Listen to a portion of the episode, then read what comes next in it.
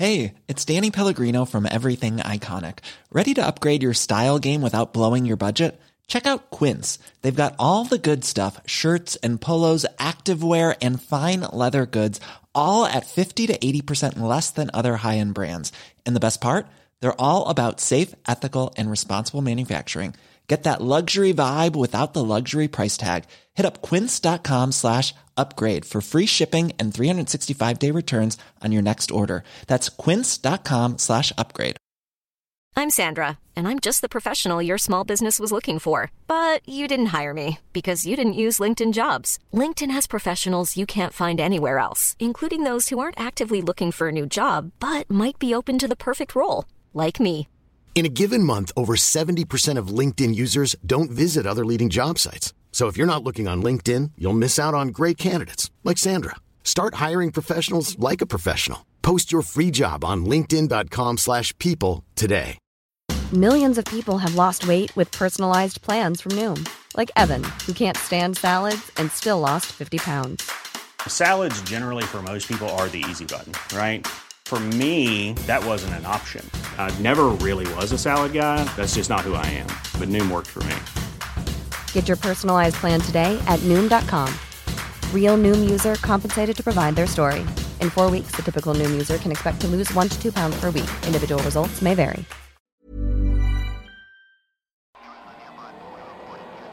22 نوامبر 1963 خیابون‌های شهر دالاس پر شده بود از آدمهایی که برای دیدار پرزیدنت کندی جمع شده بودند.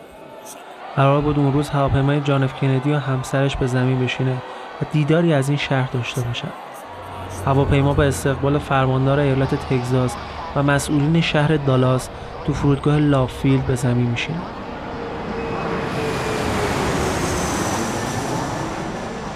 ساعت دوازده و نیم ظهر لیموزین روباز پرزیدنت در حالی که بانوی اول ژاکلین کندی جان کانلی فرماندار ایالت تگزاس و نیلی کانلی همسر فرماندار رو همراه داشت وارد دیلی پلازا میشه و بعد از ورود به خیابون علم در حالی که دو سمت خیابون مثل تمام مسیر پر از آدمهایی بود که برای دیدن جان اف کندی سر و دست میشکوندن.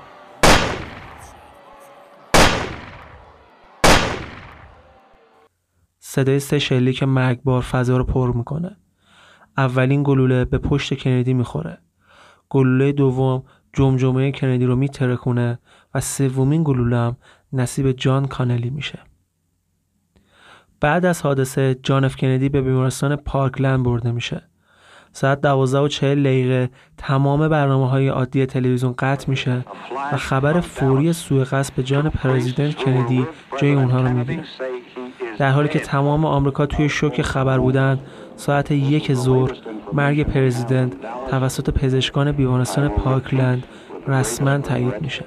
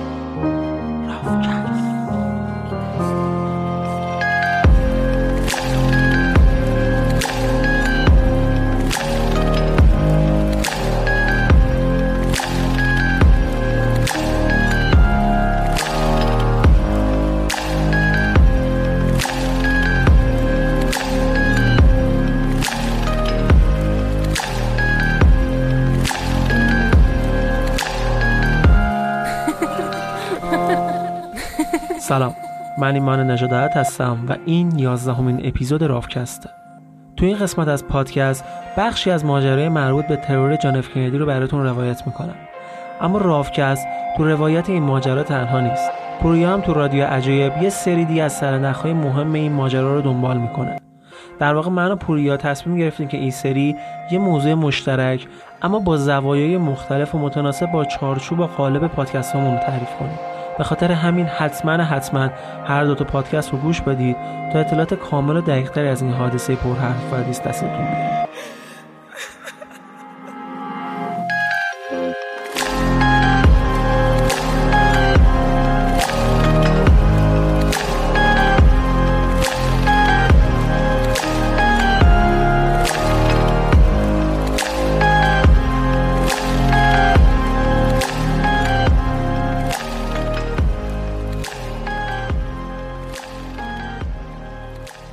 جان فیتز جرالد کندی سی و پنجمین و جوانترین رئیس جمهور آمریکا بود که سال 1917 تو ایالت ماساچوست به دنیا اومد.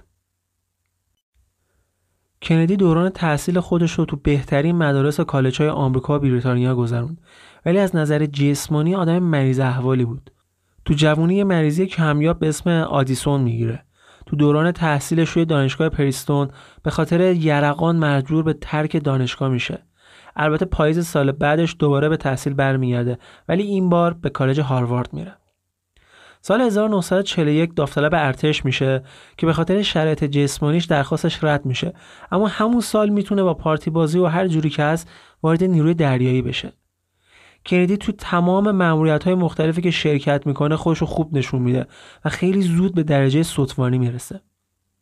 وقتی تو سال 1943 تو اوج درگیری های جنگ جهانی دوم فرماندهی یه قایق جنگی و توی نزدیکی های جزایر سلیمان به عهده داشت مورد حمله ناو ژاپنی قرار می‌گیره. و تو شرایطی که خودش آسیب دیده بود یه سرباز زخمی دیگر رو هم با 5 کیلومتر شنا کردن تو اقیانوس نجات میده و بعد از اون مدال افتخار نیروی دریایی رو می‌گیره. البته این تنها مدالش نبوده چند تا مدال دیگه هم مثل قلب ارغوانی و مدال پیروزی جنگ جهانی دوم رو هم می‌گیره تا سال 1945 که از خدمت مرخص میشه. بعد از جنگ که زندگی سیاسی کندی با کاندیداتوری برای کنگره شروع میشه و اتفاقا با اختلاف زیادی رقیب جمهوری خودش رو شکست میده و وارد کنگره میشه و دو دوره بعدش هم کوسی خودش رو حفظ می‌کنه. سال 1952 وارد سنا میشه و تا سال 1960 سناتور باقی میمونه. کندی سال 1953 با ژاکلین ازدواج می‌کنه و توی سالهای اول ازدواجش عملهای جراحی خیلی سنگینی روی نخاش انجام میده که حتی چندین بارم تا نزدیکی مرگ میره. سال 1956 تو مجمع ملی حزب دموکرات کاندید نیابت ریاست جمهوری میشه که شکست می‌خوره اما کم نمیره و سال 1960 اعلام می‌کنه که می‌خواد کاندیدای ریاست جمهوری بشه وارد انتخابات درون حزبی میشه و با شکست دادن همه رقیبای قلدرش رسما نماینده حزب برای انتخابات میشه. رقابت انتخاباتی شروع میشه. توی ماهای سپتامبر و اکتبر کندی با ریچارد نیکسون کاندیدای حزب جمهوری خواه اولین مناظره های تلویزیونی ریاست جمهوری تو تاریخ آمریکا رو انجام میدن. توی این مناظره ها کندی به خاطر آرامش و شخصیتی که خودش نشون داد برابر نیکسون که شدیداً عصبی و پرخوشگر بود دست بالا رو می‌گیره. تا اینکه 8 نوامبر 1960 توی رقابت خیلی خیلی نزدیک نیکسون رو شکست میده و 35 می رئیس جمهور آمریکا میشه. کندی 20 ژانویه 1961 به عنوان رئیس جمهور آمریکا سوگن یاد می‌کنه و طی نطقی که خیلی هم معروف شد از آمریکایی‌ها خواست که شهروندانی فعال باشن و به جای اینکه بپرسن کشورشون چه کاری براشون انجام میده از خودشون بپرسن که اونا چه کاری برای کشورشون می‌تونن انجام بدن و همینطور از جامعه بینالملل خواست که برای مبارزه با دشمنان مشترک همه انسان ها یعنی استبداد، جنگ و بیماری متحد بشن. کندی و همسایه ژاکلین دو تا فرزند به اسمای کارولین و جان داشتن به شدت هم بین مردم محبوب بودن. تا جایی که حتی مدل لباسایی که میپوشیدن خیلی زود فراگیر می‌شد و بقیه هم استفاده می‌کردن. اما توی زندگی شخصیشون تراژدی های غم کم نداشتن. مثلا سال 1955 ژاکلین مجبور میشه یه صدق جنین انجام بده. سال بعدش هم یه دختر مرده به دنیا میاره. حتی بدتر از اینا سال 1963 فرزند تازه به دنیا اومدشون پاتریک از دست میده در کل خانواده کندی رو میشه خانواده نفرین شده صدا زد. به جز جانف کندی و برادرش رابرت که ترور شدن بقیه از این خانواده هم به خاطر مرگهای عجیبشون معروفن. مثلا برادر دیگه جانف کندی جوزف توی جنگ جهانی دوم به خاطر سقوط هواپیما میمیره. حتی خواهرش کاتلین هم به خاطر سقوط هواپیما کشته شد. ماری ریچاردسون همسر رابرت کندی هم به طرز عجیبی که خودکشی اعلامش کردن مرد. یکی از پسرای رابرت به خاطر مصرف بیش از حد مواد و اووردوز میمیره. پسر دیگه هم توی حادثه اسکی جونش رو از دست میده. پسر جان اف کندی و همسرش هم توی سقوط هواپیما جونشون رو دوباره از دست میدن. دیگه کاری به خواهرای دیگه جان اف کندی هم نداریم که به خاطر بیماری عجیب غریبشون جونشون از دست دادن. اما برگردیم سر داستان اصلی و ماجرای ترور.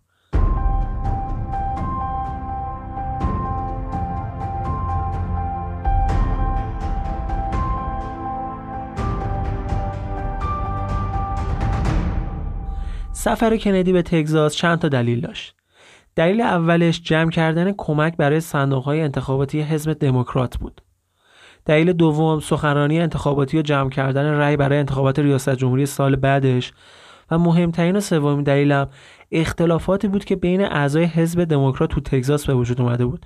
کندی سعی داشت که هر جور شده این اختلافات درون حزبی رو یه جورایی تو این سفر حل و فصلش کنه. کندی به خاطر کاری که می‌کرد دشمنه خیلی زیادی هم داشت. از طرفی مخالف جنگ ویتنام بود. از سمت دیگه هم وقتی کوبایی های مخالف کاسرو برای جنگ با اون وارد خلیج خوکا شده بودند برای اینکه آمریکا درگیر جنگ با کوبا نشه از اونا پشتیبانی هوایی نکرد. به خاطر همین این نیروهای مخالف شکست خیلی سنگینی خوردن همه اینا حمایتش از رنگین پوستا باعث شده بود که مخالفای زیادی پیدا کنه. حتی تو روزی که وارد دالاس شده بود اعلامیه پخش شده بود که تو اون کندی رو خائن و کمونیست معرفی می‌کرد و شبیه اعلامیه‌ای که برای زندانیای تحت تعقیب درست می‌کردن چاپ شده بود. در واقع می‌خواستن با این کار یه جورایی تحقیرش کنن. مهمتر از همه اینا این که کندی اصلا رابطه خوبی با اسرائیل نداشت و معتقد بود که اسرائیل عامل تنش تو منطقه است و اوج اختلافاتش با اسرائیل وقتی مشخص شد که گفت دوست داریم اسرائیل متوجه باشد که همکاری با این کشور برای ایالات متحده در خاور میانه تنشساست. اما لی هاروی آزوالد شاید این اصلی ترین اسمی باشه که به عنوان قاتل جانف کندی برده میشه. در مورد آزوالد 24 ساله گفته میشه که از تفنگداران نیروی دریایی بوده که خودش رو مارکسیست می‌دونسته تا جایی که سال 1952 به شوروی میرو تا سال 1962 اونجا زندگی می‌کنه. توی یک کارخونه تولید رادیو و تلویزیون مشغول به کار میشه و یه مدت بعدم ازدواج می‌کنه و تلاش می‌کنه که تابعیت شوروی رو بگیره. گفته میشه دو ماه قبل از ترور آزوار تو مکزیکو سیتی بوده. رفت آمدهایی هم به سفارت های شوروی و کوبا داشته که بعدا توی اسنادی که منتشر شده گفته شده آزوارد دیداری سری با یکی از ماموران کاگبه تو سفارت شوروی داشته و تو روز ترورم قبل از فرود هواپیمای کندی وارد ساختمون انبار کتابخونه که مشرف مسیر حرکت ماشین کندی میشه و در لحظه مناسب کندی رو با دو گلوله از ناحیه کمر و سر مورد هدف قرار میده و گلوله ای هم به کانلی شلیک می‌کنه که البته باعث مرگ فرماندار تگزاس نمیشه. آزوالد بعد از ترور کندی سری خودش به ماشین میرسونه از محل دور میشه. اما تو یکی از خیابونهای دالاس جی دی تیپیت افسر پلیس که نبش خیابون دهم در حال گشتنی بوده بهش مشکوک میشه. بعد از متوقف کردن آزواد به سمتش میره. اما قبل از اینکه بفهمه داستان از چه قراره آزواد سه گوله بهش شلیک می‌کنه و برای اطمینانم یه گوله تو سرش خالی می‌کنه و فرار می‌کنه. اما این آخر ماجرا نیست. بعد از فرارش به سرعت مورد تعقیب پلیس قرار می‌گیره. بعد از درگیری با مامورا دستگیر میشه اما فقط به جرم قتل افسر پلیس جی دی تیپیت. در واقع بعد از دستگیری و بازجویی تازه متوجه میشن که کسی رو که بازداشت کردن همون شخصی که کل آمریکا رو تو شوک فرو برده. و در ساعت 11 شب رسما به عنوان قاتل جان اف کندی معرفی میشه. شخصی دیگه که در مورد این ترور اسمش آورده میشه آبراهام زاپرودره. البته نه به عنوان متهم به عنوان شاهد. زاپرودر مدیر یه تولیدی پوشاکه که دفترش درست روبروی جایی بود که لیموزین پرزیدنت کندی قرار بود از اونجا رد شه. اون عاشق کندی بود. برای دیدنش لحظه شماری می‌کرد. وقتی لحظه رسیدن کندی نزدیک شد دوربین فیلم رو برداشت و جلوی ساختمان دفترش روی سکوی بتونی رفت و فیلمی را ضبط کرد که یکی از ماندگارترین لحظه های تاریخ رو به تصویر می‌کشید. آبراهام با دوربینش لحظه به لحظه گلوله خوردن جانف کندی رو ضبط کرد. و همین اتفاق چنان تاثیر منفی تو روحیش می‌ذاره که تا آخر عمر همراهشه. چند دقیقه بعد از سرور بیمارستان پارکلند پیامی رو با این عنوان دریافت می‌کنه. 601 کد 3 بیمار اورژانسی یک چهره معروف. اما اون لحظه تو بیمارستان هیچ کس حتی فکرش هم نمی‌کرد که این کد 3 معروف رئیس جمهور ایالات متحده آمریکاست. بعد از اینکه کندی به بیمارستان منتقل میشه با وجود گلوله‌هایی که خورده بود هنوز نبض خیلی خیلی خیلی ضعیفی داشت. دکتر چارلز کاریکو اولین کسی بود که بالا سر کندی میاد. به خاطر خونریزی شدیدی که کندی داشت فورا درخواست خون می‌کنه. خیلی زود پزشکای دیگه میان. اتاق پر شده بود از پرستار و دکتر و نیروهای سرویس مخفی. اما با وجود تمام تلاشی که کاریکو بقیه پزشکا می‌کنن جان اف کندی همون نبض ضعیفش رو هم دست میده و میمیره.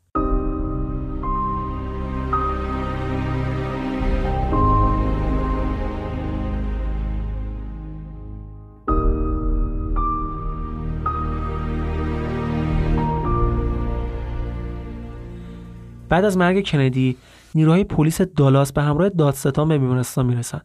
و وقتی می‌فهمن که کندی تموم کرده می‌خوان که طبق مقررات ایالت تگزاس جسد برای کالبو چکافی تو دالاس بمونه که با مخالفت شدید نیروهای فدرال مواجه میشن. و حتی درگیری های فیزیکی هم بین نیروهای فدرال سرویس مخفی با پلیس های محلی رخ میده. البته این نیروهای محلی هن که مجبور میشن آخر کوتاه بیان و جسد کندی برای برگشت به واشنگتن به فرودگاه برده میشه. تو همین حینم فرماندار کانلی در بیمارستان تحت عمل جراحی سنگین قرار می‌گیره. در نهایت هم پزشکان می‌تونن که جونش رو نجات بدن. وقتی تابوت به فرودگاه می‌رسه نیروهای سرویس مخفی راضی نمیشن که اونو تو قسمت بار هواپیما کنار چمدونا بذارن.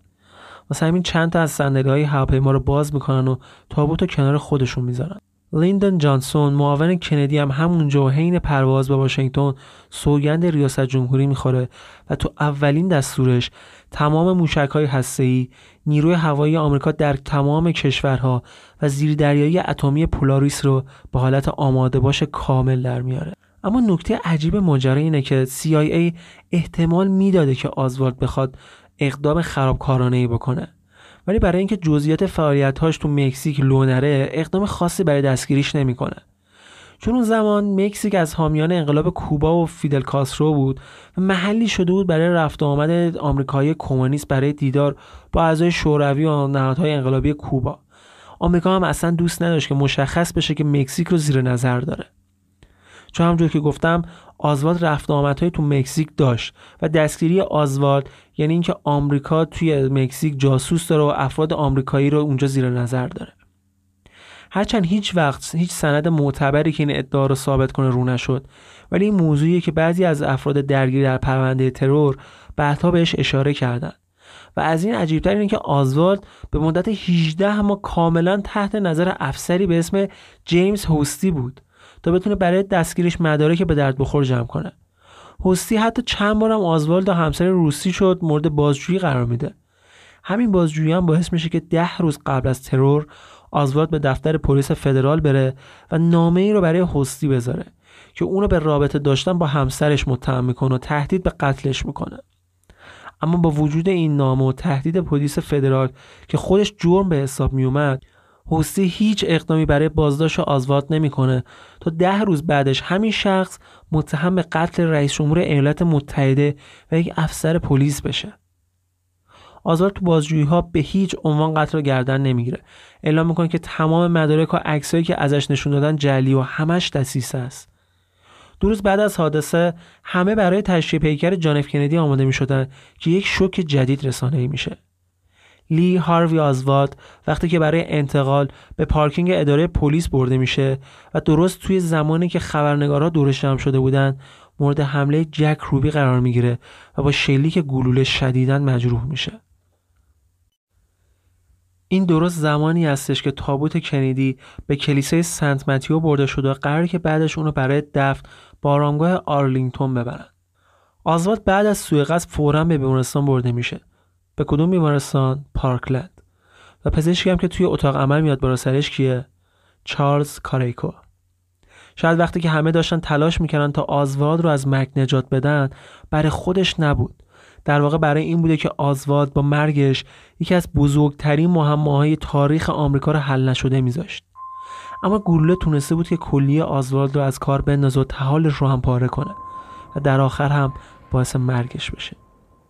این بار جسد آزوالد برای کالبو چکوفی تو دالاس میمونه و بعد از اون به خانوادهش تحویل داده میشه.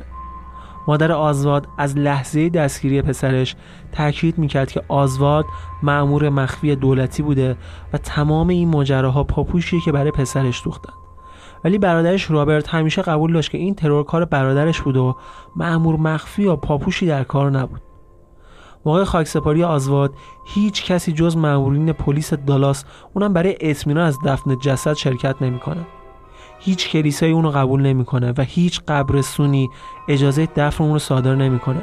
آخر هم مجبور میشن با لطف یکی از مامورین و با رابطه ای که داشته تو قبرستون خارج از شهر دفنش کنن.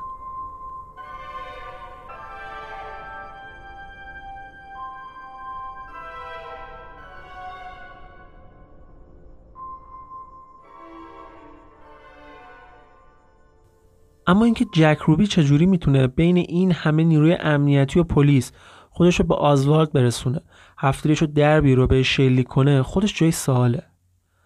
باب جکسون کسی که عکس معروف لحظه ترور آزوالد رو گرفته میگه اصلا قرار نبوده که آزوالد از پارکینگ منتقل بشه. اما به خاطر فشار خبرنگارا و برای دیدن چهره قاتل رئیس جمهور مجبور میشن که از پارکینگ و از بین خبرنگارها اونو سوار ماشین کنن. ولی صحبت های از یه تلفن مشکوک که شب قبل از انتقال آزوالد به اف بوده میشه و شخصی مدعی میشه که عضو گروهیه که تصمیم گرفته آزوالد رو ترور کنه. اف هم بلافاصله این خبر رو به رئیس پلیس شهر دالاس میرسونه و اون هم اطمینان میده که تمام موارد امنیتی رو برای حفاظت از آزواد رعایت می‌کنن. ولی اینکه چرا باید این گروه این اقدامشون رو از قبل اطلاع بدن یا اصلا همچی تماسی واقعا وجود داشته یا نه جای سواله. Planning for your next trip?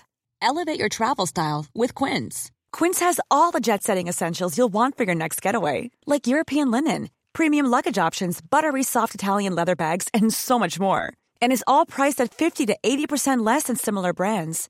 Plus, Quince only works with factories that use safe and ethical manufacturing practices. Pack your bags with high-quality essentials you'll be wearing for vacations to come with Quince. Go to quince.com slash pack for free shipping and 365-day returns. Hey, it's Ryan Reynolds, and I'm here with Keith, co-star of my upcoming film, If, only in theaters May 17th. Do you want to tell people the big news? All right, I'll do it. Sign up now and you'll get unlimited for $15 a month in six months of Paramount Plus Essential Plan on us. Mintmobile.com slash switch. Upfront payment of $45 equivalent to $15 per month. Unlimited over 40 gigabytes per month. Face lower speeds. Videos at 480p. Active Mint customers by 531.24 get six months of Paramount Plus Essential Plan. Auto renews after six months. Offer ends May 31st, 2024. Separate Paramount Plus registration required. Terms and conditions apply if rated PG. ولی جک روبی کی بود؟ جیکوب لیون روبنشتاین یه یهودی و مدیر یک کلاب شبانه توی دالاس بود. میگن که مأمور مخفی موساد تو آمریکا بوده. بعد از بازداشت به مرگ محکوم شد ولی تقاضای فرجام خواهی کرد که قرار شد مجددا محاکمه بشه. اما به خاطر سرطان ریه قبل از اینکه دادگاه دومی براش تشکیل بشه میمیره. همین یهودی بودن جک روبی باعث میشه که انگشت اتهام ها به سمت اسرائیل هم نشونه بره. چون گفته بودم که کندی همچین رابطه خوبی هم با اسرائیل نداشت. ولی این موضوع هیچ وقت جدی نشدش. بعد از مرگ کندی رئیس جمهور جدید دستور تشکیل کمیسیون وارن رو میده که وظیفش تحقیقات در مورد ترور کندی بود. این کمیسیون هم بعد از پایان تحقیقاتش اعلام می‌کنه که تمام مسئولیتی این ترور با آزوارد بود و تنها این کار رو انجام داده.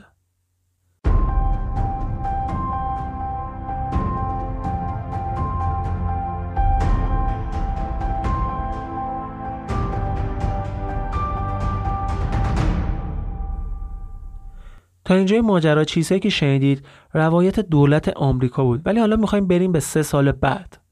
از اینجا به بعد لازم که کمی با دقت بیشتری به داستان گوش بدید. سال 1966 دادستان نیولاند جیم گریسون گزارش کمیسیون وارن رو می‌خونه. ولی این گزارش به هیچ عنوان نمی‌تونه قانعش کنه.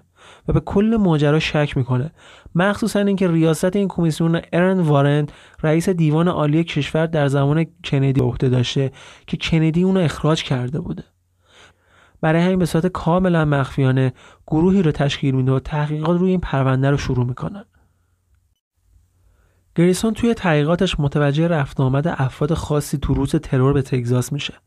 افرادی مثل دیوید فری دیوید خلبان ارتش بوده از کسایی بوده که آزوالد مدتی رو برای آموزش زیر نظرش فعالیت می‌کرده. دیوید فری احضار میشه. توی بازجوییهاش وقتی در مورد آزاد ازش می‌پرسن و اینکه زیر نظرش آموزش دیده یا نه نه تایید می‌کنه نه تکذیب. و میگه صدها نفر تحت نظارت من اون موقع توی ارتش آموزش می‌دیدن و اصلا یادش نمیاد که آزوالد هم جز اونا بوده یا نه. بعد در مورد دلیل اومدنش به هیوستان تگزاس تو روز ترور ازش سوال میشه که میگه برای تفریح و شکار با دوستاش به اونجا رفته. ولی پرواز توی هوای طوفانی اون روز برای شکار اونم بدون هیچ اسلحه‌ای برای گریسون که اصلا قابل قبول نیست. تحقیقات گسترده تر میشه. متوجه میشه که آزوالد تو تمام مدت بازجویی از داشتن وکیل محروم بوده و برخلاف معمول هیچ کدوم از بازجویی ها ضبط نشده. اطلاعات خیلی مهمی هم در مورد سلاح آزوالد به دست میاره. اینکه تو روز ترور به هیچ عنوان از اون سلاح استفاده نشده بوده و اگر هم شده امکان نداشته که آزوالد تونسته باشه در مدت 6 ثانیه با اسلحه‌ای که زامنش دستی بوده سه بار شلیک کرده باشه. اونم تو شرایطی که شلیک های دوم و سوم دقیقا پشت سر هم صورت گرفتن و شخص تیرانداز که احتمالا اینا میگن آزوالد بوده فرصت آماده کردن اسلحه برای شلیک سوم اصلا نداشته. گریسون توی صحبتهایی که با ده ها نفر از شاهدای عینی اون روز داشته ازشون شنیده که صدای تیراندازی از سپه که روبروی مسیر حرکت کاروان بوده شنیده شده و نه از ساختمون کتابخونه. و تعداد صدای شلیک هایی که شنیدن نه سه شلیک حداقل پنج شلیک بوده. این تپه که در موردش صحبت می‌کنیم پشتش یه ایستگاه قطار و پارکینگ این ایستگاه قطار قرار داره. لی باولز معمور این ایستگاه توی بازجویی که کمیسیون وارن ازش کرده بوده میگه چند دقیقه قبل از ترور یه قطار وارد ایستگاه میشه که وقتی مامورین این قطار رو چک می‌کنن یه چند تای بی خانمان ازش میارن بیرون. بی با صورت های شیش تیغ کرده لباس های تمیز با کفش های واکس زده. در واقع کوچکترین شباهتی به بی خانمان ها نداشتن و بعد از اون دو تا ماشین وارد پارکینگ میشن. یه گشت توی پارکینگ می‌زنن و میرن. دو نفرم داشتن از پشت نرده حرکت کاروان کندی رو از دور می‌دیدن که بعدش صدای شلیک شنیدن و دقیقا همون جایی که اون دو نفر بودن یه چیزی شبیه دود پخش شد. گریسون توی ادامه تحقیقاتش به یه اسم جدید برمیخوره. گای بنیستر رئیس سابق FBI تو شیکاگو. ضد کمونیست و شدیداً مخالف کندی. یکی از کارهای اصلیش استخدام دانشجو برای نفوذ تو گروه های چپ بود. دفتر کاری داشت توی خیابون لافایت. این دفتر توی ساختمونی بود که نبش خیابون لافایت و خیابون کمپ بود. یه ساختمون دو نبش بودش. یه طرف این ساختمون با پلاک 531 توی خیابون لافایت بود که دفتر بنیستر هم توی اون سمت بود. و طرف دیگه همون ساختمون با پلاک 544 دفتر کار یه فرد پرسر صدای دیگه بود. می‌تونید حدس بزنید کی؟ لی هاروی آزوالد.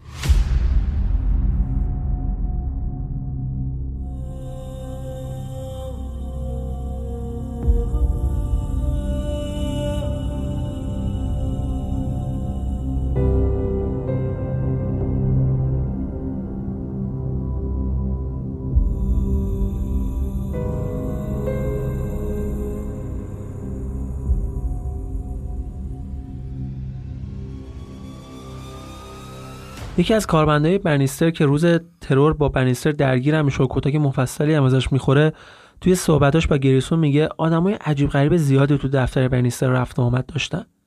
از جمله کوبایایی مخالف کاسترو و دیوید فری. اون میگه که بنیستر و فری علنا داشتن چندین هزار کوبایی رو برای عملیات مانگوس برای فتح کوبا آموزش می‌دادن. همه امکانات هم براشون فراهم بود. از اسلحه گرفته تا پول. تمام اینها هم با همکاری مافیا و سازمان CIA تعمین می‌شد. حتی اردوگاه آموزشی هم داشتند که شخص دیوید فری اونجا مسئول آموزش نیروهای کوبایی بود که کندی بعدها این اردوگاه رو میبنده. اما اون از آزوالت هم اسم می‌بره و ادعا می‌کنه ملاقات زیادی با بنیستر داشته. فعالیت های تبلیغاتی زیادی هم در حمایت از کاسرو انجام می‌داد. درست برخلاف عقیده که داشت. در واقع این تبلیغات دروغی یه جورایی برای این بود که بتونه راحتتر به عنوان نیروی جاسوسی ایالات متحده وارد شوروی بشه. آره یه جورایی مادر آزوالد درست می‌گفت. برخلاف تصور همه آزوالد یه مأمور دولتی و ضد کمونیست بود که همه جا خودش رو یه مارکسیست جا می‌زد. گریسون میره سراغ وکیل آزوالد دین وکیلی بود که شخصی به اسم کلی برسراند براش استخدام کرده بود. برتران هم از افرادی بود که به دفتر بنیستر رفت آمد داشت. دیم که دو روز بعد از ترور یعنی همون روزی که آزوارد ترور شد به عنوان وکیلش استخدام شد و هیچ وقت هم نتونسته که اون نزدیک ببینه. بعد از دین نوبت می‌رسه به ویلی اوکینوف. ویلی از اعضای دیگه گروه بود که بعد از ترور دستگیر میشه. ویلی با توجه به همجنسگرا بودنش روابط خصوصی هم با کلی داشته. ویلی میگه دیوید فری بوده که اونو به کلی معرفی کرده بوده. چون دیوید هم مثل خودمون بود و دوست داشت که منو با کلی آشنا کنه. یه شب تو سال 1963 و قبل از ترور توی خونه دیوید یه مهمونی بود که کلی آزواد و چند تا از کوبایی ها هم اونجا بودن. دیوید توی اون مهمونی وقتی که مس می‌کنه علیه کندی و کاسرو شروع می‌کنه به بد و بیرا گفتن. حرفای عجیبی در مورد کشتن کاسرو و کندی می‌زنه. حتی در مورد اینکه چجوری کندی رو بکشن هم حرف می‌زنه. ویلی آخر صحبتاش میگه با وجود تمام اتفاقاتی که افتاده ولی بازم بهترین روز زندگیش روز ترور کندی بوده. تک تک این شاهدایی که من اینجا صحبتاشون رو براتون میگم از مهمترین شخصای این پرونده بودن. مثلا می‌بینم امیدوارم این اسما زیاد گیجتون نکرده باشه. شاهد بعدی یه روسپی بود که برای جک روبی کار می‌کرد. اون ادعا کرد که جک روبی سالها آزوارد رو میشناخته. حتی یه بارم توی کلاب شبانه ای که داشته و منم اونجا کار می‌کردم آزوالد رو به من معرفی کرده بود.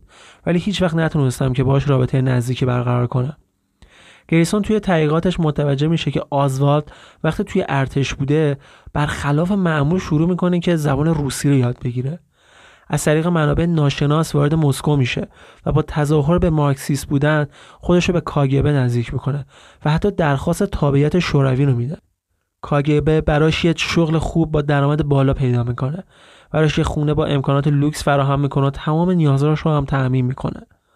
توی یه مهمونی که اتحادیه کارگرهای شوروی می‌گیره با دختری به اسم مارینا آشنا می‌شد. 6 هفته بعد ماش ازدواج می‌کنه. تو همین حینم شروع می‌کنه اسرار دروغین و جعلی از آمریکا به روسا میده. ولی تو یه مورد اطلاعاتی رو از هواپیمای جاسوسی یوتو آمریکا به روسا میده و اونا موفق میشن که این هواپیما رو تو آسمون روسیه بزنن. و این درست زمانیه که کندی داشت سعی می‌کرد توافق صلحی رو با شوروی به امضا برسونه که بعد از این اتفاق این توافق از بین میره. وقتی که آزوارد می‌خواد برگرده آمریکا 48 ساعته براش پاسپورت جدید صادر می‌شد. تمام هزینه برگشتش هم داده میشه و هیچ وقت هم به خاطر افشای اسرار هواپیما یوتو محاکمه نمیشه. تمام این ماجراها تا اینجا مشخص می‌کنه که افرادی با کمک CIA و بخشایی از ارتش تمام تلاششون رو می‌کردن تا کندی نتونه فعالیت هایی که جلوی جنگ های بیشتر رو می‌گیره به نتیجه برسونه. آزوالد بعد از برگشتن تو سال 1962 وارد گروهی به اسم روزهای سفید دالاس میشه که شدیدا ضد کمونیست بودن و با شخصی به اسم جورج دمونشیلد آشنا میشه و از طریق این آدم با بیل ویلیامز دیدار می‌کنه که روابط نزدیک با CIA داره و همون شخصی که براش تو انبار کتاب معروف خیابون علم کار پیدا می‌کنه.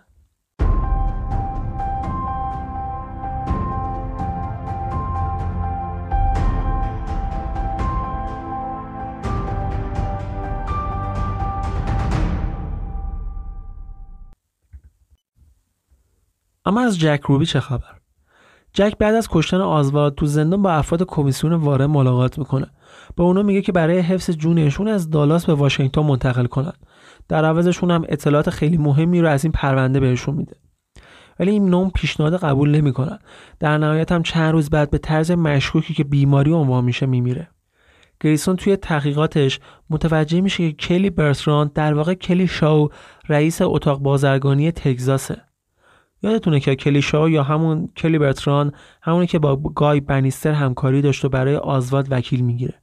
همون شخصی که با ویلی عضو دیگه گروه رابطه داشت. گریسون فهمیده بود که کلی یه شرکتی توی ایتالیا داشته که با کمک CIA اقدام پولشویی می‌کرده تا زمانی که فعالیت های شرکت لومی رو از ایتالیا اخراج میشه. گریسون کلی رو احضار می‌کنه و کلی از اساس هر رابطه و آشنایی رو با آزوالد دیوید فری بنیستر و حتی ویلی منکر میشه. و برای سنگ اندازی جلوی پای گریسون موضوع رو به مطبوعات میکشونه و این داستان مثل بمب صدا می‌کنه. وقتی داستان برملا میشه دیوید فری از ترسش میشه گریسون میره و اطلاعاتی از همکاری جک روبی با CIA و کاسرو به همراه مافیا برای خرید و فروش اسلحه میده. و میگه یه زمانی همه اینا توی یه گروه بودن. تا وقتی که کاسرو مسیرش رو جدا می‌کنه از اون موقع بعد میشه دشمن ما. اونجا از گریسون می‌خواد که امنیتش رو تامین کنه ولی گریسون نه نیرو و نه بودجه برای این کار داشت. ولی قبل از اینکه بریم سراغ آخرین و مطلع ترین فرد این پرونده یه نگاهی به سرنوشت شاهدهایی که تا اینجا درگیر بودن بکنیم. لی باولز معمور ایستگاه قطار که دیده بود افرادی از پشت نرده‌ها تیراندازی کرده بودند سال 1966 توی ماشینش کشته میشه. علت مرگ تصادف اعلام میشه. تو شرایطی که نه به جایی زده بود و نه ماشینی از نزدیکش رد شده بوده که بهش بزنه. قانونی به گریسون میگه که این شخص موقع مرگ شدیدا شوک زده بوده. گای بنیستر رئیس سابق FBI که تشکیلات آموزش کوبایی ها و عملیات مانگوس رو عهدهدار بود سال 1961 میمیره علت مرگ نامعلوم. دیوید فری که روز ترور با هواپیما به تگزاس رفته بود و مسئول آموزش کوبایی ها توی اردوگاه بود بعد از افشای تحقیقات گریسون توی خونش کشته میشه ولی علت مرگ خودکشی اعلام میشه. دلواره دوست کوبایی دیوید فری و رئیس کوبایی های مخالف کاسرو جسدش تو ماشینش پیدا میشه در حالی که به قلب شلیک شده بود و بدنش رو سلاخی کرده بودن. حتی با تبر سرش رو دو تیکه کرده بودن. جک روبی قاتل آزوارد که از قبل همونو میشناخت توی زندان به طرز مشکوکی میمیره. علت مرگ بیماری اعلام میشه. تک تک شاهدهایی که کمیسیون وارن صحبتاشون رو چاپ کرده بود و البته شانس اینو داشتن که هنوز زنده باشن به گریسون گفته بودن که حتی یک کلمه از حرفای واقعیشون اونجا منتشر نشده. مخصوصا صحبتشون در مورد تعداد صدای شلیک هایی که شنیده بودن که حداقل 5 تا بوده. اینکه حداقل سه نفرشون بودن که موقع تیراندازی از سمت تپه جرقه نور دود دیده بودن. اما آخرین و مهمترین شاهدی که گریسون باش حرف شخصی بود که نه اسمی ازش برده میشه و نه مشخص زمانی که داره با گریسون صحبت می‌کنه تو چه سازمان و ارگانی مشغول به کاره. ما اینجا این شخص رو مارتین صدا می‌زنیم. مارتین میگه تا سال 1964 یعنی یک سال بعد از ترور کندی تو پنتاگون بوده. و از نیروهای مهم پنتاگون به شما می‌رفته که یکی از وظایف مهمش تهیه سخت افزار جنگ مثل اسلحه و مهمات بوده. به غیر از این پروژه‌ای رو عملی می‌کردن به اسم عملیات سیاه. عملیات سیاه کارش مهندسی انتخابات، کودتا، تبلیغات و جنگ روانی توی کشورهای مختلف بوده و طبق گفته خودش یکی از آخرین عملیات هاشون کودتای ایران و سرنگونی مصدق بوده. بعد از جنگ جهانی دوم یه سری از نازی ها رو فراری میدن و بعدها از اونا توی جنگ با کمونیست استفاده می‌کنن. تو ویتنام و اندونزی و تبت هم بودن. بعد وارد کوبا میشن و درست تو زمانی که همشون منتظر حمله آمریکا به کوبا بودن کندی جلوی جنگ رو می‌گیره که باعث میشه خیلی ها تو ارتش، CIA و پنتاگون شدیدن از کندی عصبانی بشن. مخصوصا وقتی که کندی اعلام می‌کنه تا سال 1965 تمام نیروهای آمریکایی رو از ویتنام خارج می‌کنه. مارتین به گریسون میگه که دقیقا دو هفته قبل از ترور کندی برای مأموریت به قطب جنوب فرستاده میشه. موقع برگشت ساعت دو بعد از ظهر وقتی تو فرودگاه بوده توی روزنامه ها خبر کشته شدن کندی رو می‌خونه. ولی نکته جالب ماجرا اینه که اون روزنامه ها تمام بیوگرافی آزواد رو با جزئیات و عکسهای شخصیش منتشر کرده بودن. اونم تو شرایطی که همه چند ساعت از دستگیری آزوارد میگذشت. و عجیبتر از اون اینه که تازه چهار ساعت بعد توی آمریکا آزاد متهم به ترور کندی میشه. مارتین تو ادامه میگه وقتی به آمریکا برگشتم و بیشتر به تمام ماجرا فکر کردم تازه فهمیدم که چرا منو به اون مأموریت فرستاده بودن. چون اگه من تو آمریکا بودم بخش اصلی مسئولیت من تأمین امنیت کاروان کندی تو دالاس می بود من به هیچ عنوان اجازه عبور کاروان از اون مسیر رو نمی‌دادم. مسیری که اطرافش پر از ساختمانهای بلند با پنجره های رو به خیابونه. جلبین فردی که جای من تو اون روز سر کار گذاشته بودن به نیروهای امنیتی بخش من دستور داده بوده که اون روز اصلا سر کار حاضر نشن. درسته که تو اون روز نیروهای امنیتی زیادی حضور داشتن ولی وظیفه این نیروها تامین امنیت کندی نبود. تامین امنیت ترور بود. و من می‌دونم که این اتفاق یه توطعه بزرگه و انجام همچین عملیاتی فقط از عهده گروه عملیات سیاه برمی اومده. کندی داشت به درگیری های نظامی پایان می‌داد. جنگ سرد رو تمام کرده بود. جلوی جنگ با کوبا رو گرفته بود. و نبود جنگ یعنی عدم فروش اسلحه و عدم فروش سلاح هم یعنی از دست دادن میلیون ها دلار پول. وقتی جنگ نباشه بودجه هم برای اون به سازمان های نظامی داده نمیشه. کندی حتی داشت جلوی امپراتوری CIA رو هم می‌گرفت. قرار شده بود مسئولیت عملیات خارج از آمریکا از CIA گرفته بشه و به ارتش سپرده بشه. قرار بود مسابقه فضایی برای سفر به ماه پایان بده. توافق نامه ای رو می‌خواست برای ممنوعیت آزمایش های سلاح هسته با روسیه امضا کنه. عملیات مانگوس که برای اشغال کوبا با صدها میلیون دلار بودجه و 7000 کوبایی فعالیت می‌کرد مستقیما زیر نظر پنتاگون پیگیری می‌شد که کندی اون رو هم تعطیل کرد. بالای 50 تاجر برای پوشویی درآمدهای قاچاق سلاح با ما همکاری می‌کردند. درست بعد از ترور کندی جنگ ویتنام با آب بیشتری پیگیری شد. 6 هزار هلیکوپتر برای این جنگ استفاده شد که ساخت تمامشون به عهده هلیکوپتر سازی بیل بود که تا قبل از اون کاملا ورشکسته بوده و جنگ ویتنام بود که دوباره متولدش کرد. بیل که یادتونه کی بود؟ همون شخصی که برای آزوالد تو ساختمون انبار کتاب خیابون علم کار پیدا کرده بود. ساختمون که گفته میشه شلیک های مرگبار به کندی از اونجا بوده. مارتین میگه بودجه نظامی چند صد میلیارد دلار شد. خرید و فروش سلاح چندین برابر شد. جنگ که نباشه پول هم نیست. اصل سازماندهی هر جامعه جنگه.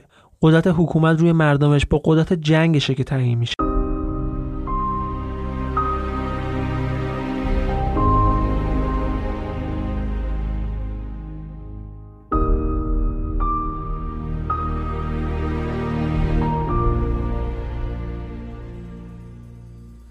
گریسون تحقیقاتش رو به شکل گسترده تا سال 1968 ادامه میده.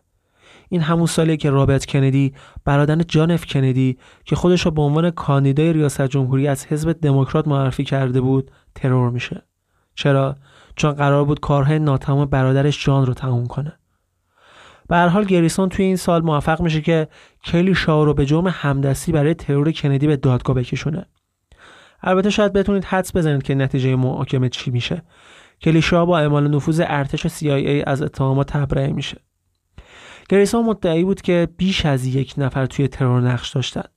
ولی اگه طبق نظر کمیسیون وارن قاتل یک نفر بوده و فقط سه گلوله شلیک شده پس گلوله اول و دوم کندی رو زخمی کرده و گلوله سوم هم به تنهایی تونسته پنج زخم توی بدن کنلی و کانلی ایجاد کنه.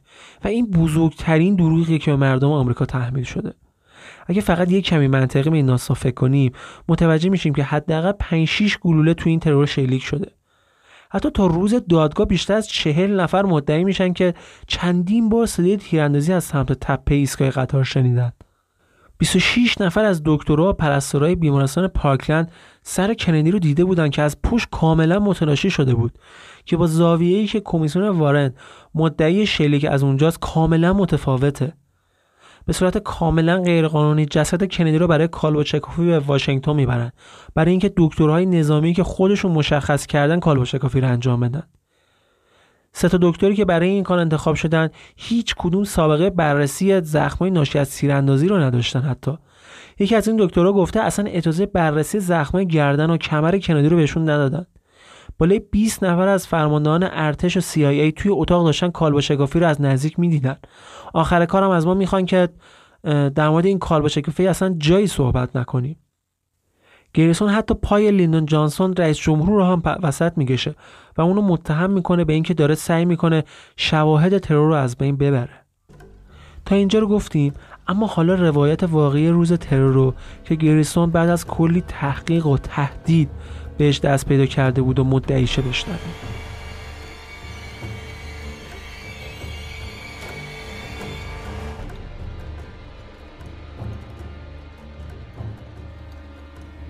وقتی کاروان کندی در حال حرکت به سمت خیابون علم بوده یه نفر تو همین خیابون دچار حمله سر میشه. اما این حمله یه نمایشه تا توجه نیروهای امنیتی جلب بشه که تیراندازا بتونن توی موقعیت خودشون مستقر بشن. گروه اول به طبقه ششم ساختمون انبار کتابخونه میره گروه دوم وارد یکی از طبقات پایینی ساختمون مشرف به خیابون علم و چند تا ساختمون بالاتر از ساختمون انبار کتاب میشه. و گروه سوم پشت نرده های تپه ایستگاه قطار میرن که بهترین موقعیت رو دارن و یه افسر پلیس هم که همراه این گروه بوده مردم عادی رو از این منطقه دور می‌کنه. ده تا دوازده مرد سه گروه سه تیرانداز و آتش سگانه ای که چندین ماه قبل توی مهمونی دیوید فری در مورد صحبت شده بود. وقتی که کاروان بین سه گروه قرار می‌گیره رمز شروع عملیات بهشون اعلام میشه. چراغ سبزه. تیر اول شلیک میشه ولی خطا میره. کندی یا کانلی متوجه صدای تیر میشن. توی فیلم زاپرودر این لحظه کاملا مشخصه. کندی دست تکون رو متوقف می‌کنه و کانلی توجهش به سمت راست جلب میشه. تیر دوم از روبرو و از سمت تپه شلیک میشه و گلوی کندی رو سوراخ می‌کنه. در این لحظه تو فیلم کندی دستش رو روی گلوش می‌گیره. تیر سوم به پشت کندی برخورد می‌کنه و اونو به سمت جلو هل میده. این لحظه ایه که توی فیلم کالنلی روش رو به عقب ماشین برمیگردونه. تیر چهارم شلیک میشه. به پشت کندی برخورد می‌کنه و بعد از رد شدن از بدن اون وارد بدن کانلی میشه و همین لحظه تیر پنجم شلیک میشه که خطا میره ولی این همون تیریه که یکی از مردم عادی رو زخمی می‌کنه. شخصی به اسم جیمز تیک و در نهایت تیر ششم شلیک میشه. جمجمه کندی رو میترکونه و توی فیلم مشخصه که کندی به عقب و سمت چپ هل داده میشه.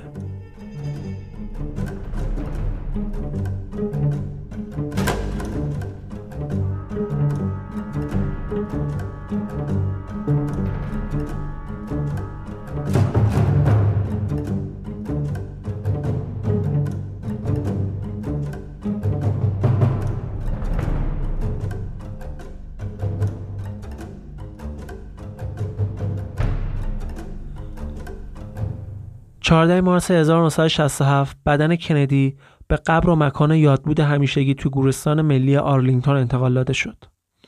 با وجود دوران نسبتا کم ریاست جمهوری به عنوان یکی از محبوب ترین رئیس جمهورهای تاریخ آمریکا از طرف مردم یاد میشه. یاد کندی به شکل‌های مختلفی توی فرهنگ آمریکا زنده نگه داشته شده. به افتخار اون تو 24 دسامبر 1963 فرودگاه بین المللی نیویورک رو به فرودگاه بین المللی جان اف کندی تغییر نام دادن. ناو جنگی اس جان اف کندی 3 آوریل 1964 به یاد اون شروع به کار کرد. دانشگاه جان اف کندی 1965 تو کالیفرنیا تأسیس شد. خونه اون توی بروکلین ماساچوست جلوه تاریخی و ملی به شمار میره. صدها مدرسه تو سرتاسر دنیا به افتخار کندی نامگذاری میشن. حتی تو ایران هم یه میدون توی ابتدای بزرگراه چمران بعد از ساخت به یاد اون میدان کندی نامگذاری میشه که بعد از انقلاب 57 این میدون به اسم میدون توحید تغییر نام میده. تو قبرستون آرلینگتون هم بالای آرامگاه جان اف کندی مشعلی رو روشن می‌کنن که تا امروز هم روشنه.